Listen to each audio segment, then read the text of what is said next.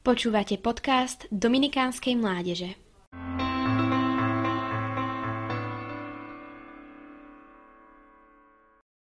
Svetý Martin de Porres patrí medzi svetých, ktorí v našich končinách patria k tým menej známym.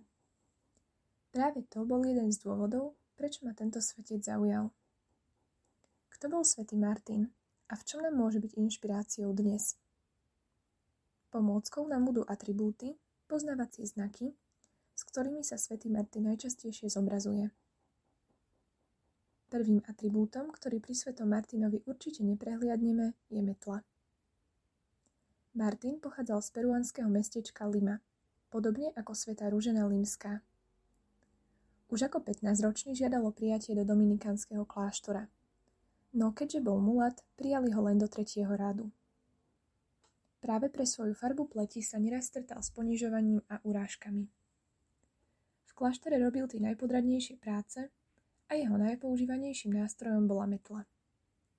Všetko však znášal s radosťou a veľkou dávkou pokory. Práve v nej nám môže byť príkladom. Prijať a pustiť sa aj do prác, ktoré nám príliš nevoňajú, či do ktorých sa nám nechce. Túto mimoriadnú zrelosť si neskôr všimli aj jeho spolubratia a tak mu v roku 1603 povolili zložiť do životné sľuby. Z Martina sa tak stal rehoľný brat. Druhým znakom je kríž. Svetý Martin mal veľkú úctu a lásku k Eucharistii a Kristovmu umúčeniu. Počas hodín strávených pred bohostánkom a rozímaním sa často, ča, sa často stávalo, že upadol do extázy, počas ktorej sa vznášal nad zemou.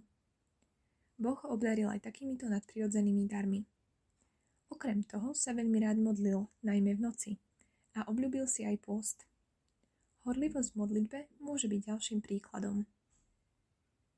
Tretím znakom je košík s jedlom, ktorý svätý Martin drží v ruke. Už v mladosti sa Martin vyučil za holiča, čo obsahovalo aj ránhojictvo a stal sa vyhľadávaným mastičkárom. Bol zapálený v pomoci a službe tým najbiednejším. Dar lokácie mu pomáhal byť v službe blížnym na viacerých miestach súčasne. Svetý Martin dokázal liečiť telo, ale aj dušu.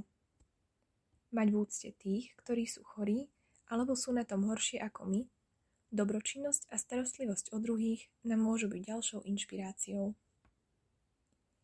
A na záver sú to zvieratá, ku ktorým mal svätý Martin veľmi dobrý vzťah. Krmil ich, staral sa o ne a dokázal sa s nimi podobne ako svätý František zhovárať.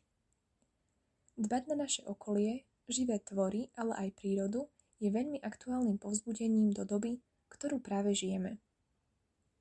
Jednoduchosť, pokora, modlitba a záujem o ľudí, ale aj stvorenstvo sú inšpiráciou, ktoré nám ponúka život svätého Martina de Porres.